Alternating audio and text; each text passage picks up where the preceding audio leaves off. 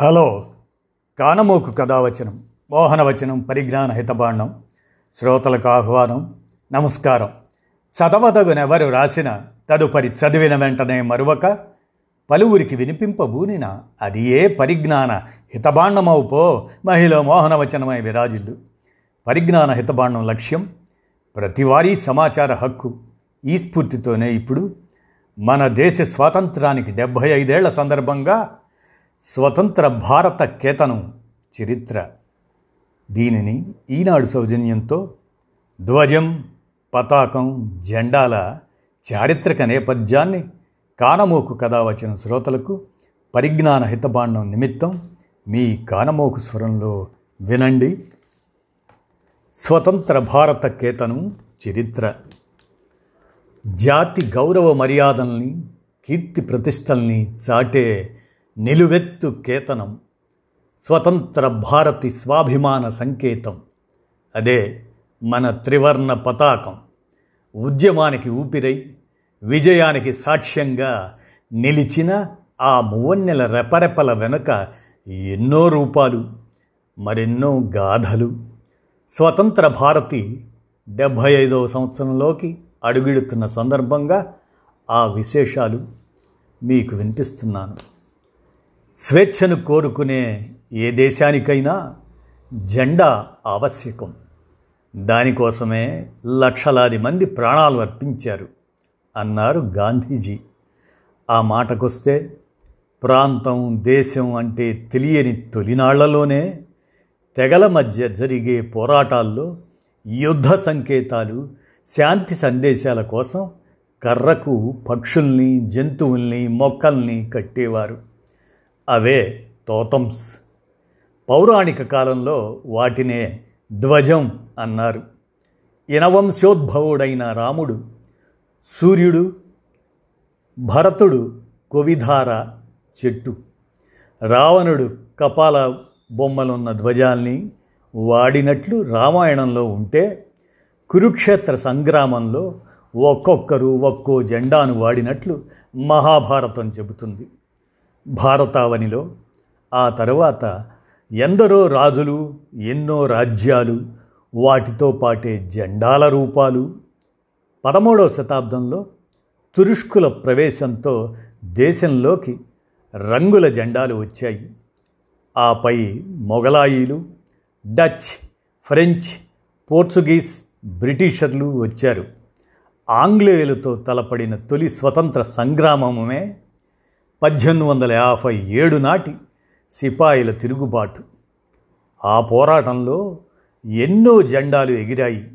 కానీ వాటిల్లో బహదూర్ షా వాడిన పతాకం ఎంతో ప్రత్యేకం. హిందూ ముస్లిం సిక్ హమారా అన్న పదాలతో బంగారు రంగు అంచున్న ఆకుపచ్చని ఆ జెండా భారతీయుల్లో ఉత్తేజాన్ని నింపింది. భారతదేశం అనగానే ముందు గుర్తొచ్చేది కాషాయం తెలుపు ఆకుపచ్చ ఈ రంగులున్న త్రివర్ణ పతాకమే. స్వతంత్ర సంగ్రామంలో అదే భారతీయుడి ఆయుధం. నిజానికి నేటి జాతీయ జెండా ఎన్నో మార్పుల తుది రూపం. ఎందుకంటే తొలిసారిగా జాతీయ పతాక రూపకల్పనకు శ్రీకారం చుట్టిన వ్యక్తి సిస్టర్ నివేదిత. పంతొమ్మిది వందల నాలుగులో ఆమె బుద్ధగయని సందర్శించినప్పుడు అక్కడున్న వజ్రాయుధాన్ని చూసి ఆ స్ఫూర్తితో మధ్యలో వజ్రాయుధం దానికి రెండు వైపులా బెంగాలీ భాషలో వందే మాతరం అంచుల్లో నూట ఎనిమిది జ్యోతులు ఉన్న జెండాని రూపొందించింది. ఎరుపు నలుపు రంగుల్లో ఉన్న ఆ జెండాను సింధూరం పసుపు వన్నెల్లోకి మార్చారు ఆమె విద్యార్థులు. దీన్నే కలకత్తా కాంగ్రెస్ మహాసభ పంతొమ్మిది వందల ఆరులో ప్రదర్శించారు. అదే సమయంలో సచీంద్ర ప్రసాద్ బోస్ సుకుమార్ వీరులు రూపొందించిన త్రివర్ణ పతాకం భారతీయులందరినీ ఏకతాటిపైకి తీసుకొచ్చింది. పైన ఉన్న ఆకుపచ్చ రంగు మీద సగం విచ్చుకున్న పద్మాలు మధ్యలోని పసుపు రంగు మీద నీలం రంగు అక్షరాల్లో వందే మాతరం కిందనున్న తెలుపు రంగు మీద హిందూ ముస్లింలకు గుర్తుగా సూర్యచంద్రులున్న ఆ జెండా. బెంగాల్ విభజనకు వ్యతిరేకంగా పంతొమ్మిది వందల ఆరు ఆగస్టు ఏడున కలకత్తాలోని పార్సీ బగన్ స్క్వేర్ మీద నింగి కెగసి పోరాట వీరుల్లో విప్లవాగ్నిని రగిల్చింది. ఆపై ఆకుపచ్చ పసుపు ఎరుపు వర్ణాలున్న జెండాను మేడం కామా జర్మనీలో ఎగరవేయడంతో బ్రిటిషర్లను వ్యతిరేకిస్తున్న భారత్ తొలిసారిగా ప్రపంచానికి తెలిసింది. కొన్నాళ్ళకి అంటే పంతొమ్మిది వందల పదిహేడులో అనిబిసెంట్ తిలక్కల నాయకత్వంలో వేరువేరుగా హోమ్ రూల్ ఉద్యమం మొదలైంది. ఈ సందర్భంలో ఐదు ఎరుపు నాలుగు ఆకుపచ్చ చారలతో కొత్త పతాకం రూపుదిద్దుకుంది. అయితే దాని మీద సప్త ఋషులకు సంకేతంగా ఏడు నక్షత్రాలతో పాటు రాజకీయపరమైన మెతకదనాన్ని ప్రదర్శిస్తూ యూనియన్ జాక్ చిహ్నాన్ని ఉంచడంతో దానికి ఆదరణ లభించలేదు. అప్పటికే మన రాష్ట్రానికి చెందిన పింగళి వెంకయ్య మహాత్మా గాంధీ ఉద్యమానికి స్ఫూర్తి పొంది పంతొమ్మిది వందల పదహారులో స్వయంగా ఓ జాతీయ జెండాను తయారు చేశారు. గాంధీజీ సూచనల మేరకు మధ్యలో చెరకాతో మరొకటి రూపొందించారు. కానీ ఈ రెండు కాంగ్రెస్ కమిటీకి నచ్చకపోవడంతో మూలన పడ్డాయి. తర్వాత గాంధీజీ సలహా మేరకు ఎరుపు తెలుపు ఆకుపచ్చ రంగులతో ముచ్చటగా మూడో పతాకాన్ని తయారు చేశారు వెంకయ్య. అదే అఖిల భారత కాంగ్రెస్ జెండాగా ఆమోదం పొంది పంతొమ్మిది వందల ఇరవై ఒకటి అహ్మదాబాద్ సభలో ఎగిరింది. అప్పటి నుంచి స్వాతంత్రోద్యమం ఊపందుకుంది. జెండా ఆందోళన్ జెండా సత్యాగ్రహం ఉప్పు సత్యాగ్రహం సహాయ నిరాకరణోద్యమాల్లో ఊరు వాడ ఊరేగిన ఆ త్రివర్ణ పతాకానికి ప్రజలంతా నిరాజనం పట్టారు. పంతొమ్మిది వందల ఇరవై నాలుగు నాటి బెల్గాం కాంగ్రెస్ సభలో సేవాదళికి చెందిన కొందరు సభ్యులు ఆ జెండాకు భక్తితో వందనం చేశారు. అదే ఏడాది ఉత్తరప్రదేశ్కు చెందిన స్వాతంత్ర సమర యోధుడు శ్యామ్లాల్ గుప్తా విజయీ విశ్వ తిరంగా ప్యారా జెండా ఊంచారా హే హమారా అనే గీతాన్ని స్వరపరిచారు.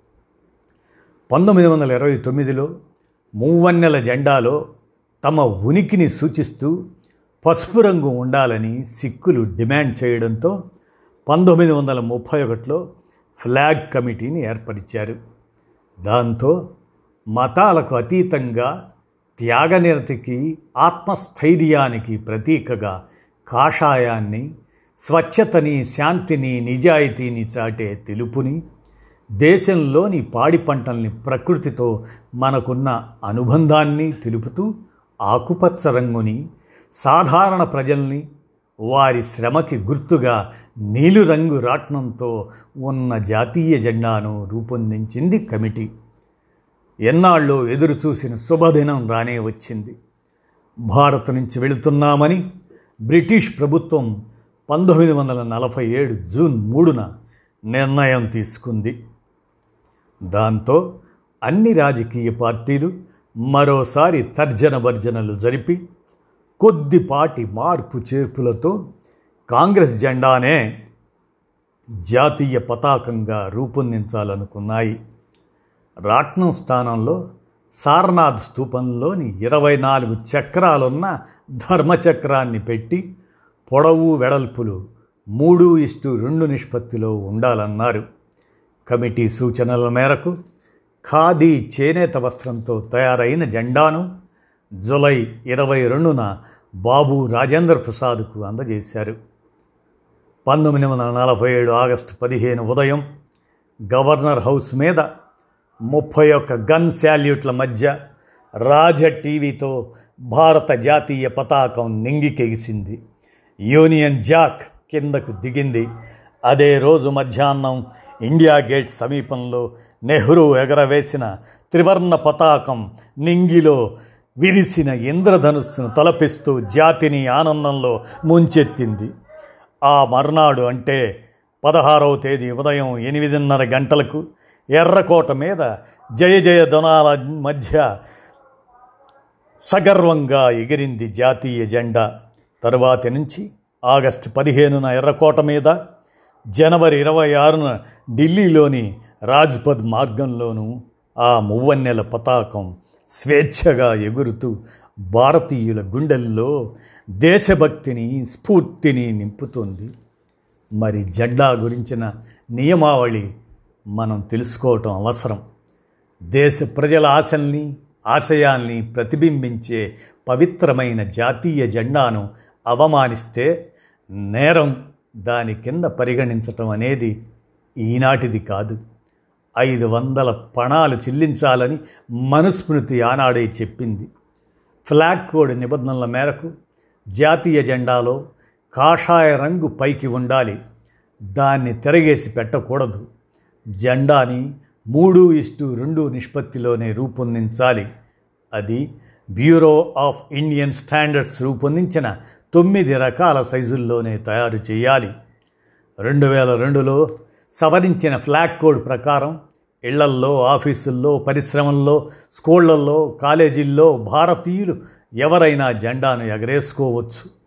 అయితే దానికి ఎలాంటి అగౌరవము అమర్యాద కలగకూడదు. జెండాను వ్యాపార వ్యక్తిగత ప్రయోజనాలకు వాడకూడదు. వాతావరణంతో సంబంధం లేకుండా సూర్యోదయం నుంచి సూర్యాస్తమయం లోపే ఎగరేయాలి. ఎలాంటి రాతలు బొమ్మలు జెండాపై ఉండకూడదు. తల పైనుంచి భుజాలపై వెనక్కి పడేలా జెండాను కట్టుకోకూడదు. నేలపై కానీ నీళ్ళలో కానీ ఉద్దేశపూర్వకంగా జెండాను పారేయకూడదు. బైకులు కార్లు మరే వాహనాలకి వెనుక భాగంలో జెండాను ఉంచకూడదు. జాతీయ పతాకం ఎగరేసిన చోట మరే ఇతర జెండాను దానికన్నా ఎత్తులో ఉంచకూడదు. జీర్ణావస్థలో ఉన్న పతాకాన్ని వందనానికి ఉపయోగించకూడదు. వీలైనంత రహస్యంగా దాన్ని దహనం చేయాలి. లేదా మరే ఇతర పద్ధతుల ద్వారానైనా దాన్ని నామరూపాలు లేకుండా చేయాలి. ఇదండి. ఇలా. స్వతంత్ర భారత కేతనం ఆ కేతనం వెనక చరిత్ర. మీ కానమోకు కథ వచ్చిన శ్రోతలకు మీ కానమోకు స్వరంలో పరిజ్ఞాన హితపాండ్యం ప్రతివారి సమాచార హక్కు నిమిత్తం వినిపించాను. విన్నారుగా? ధన్యవాదాలు.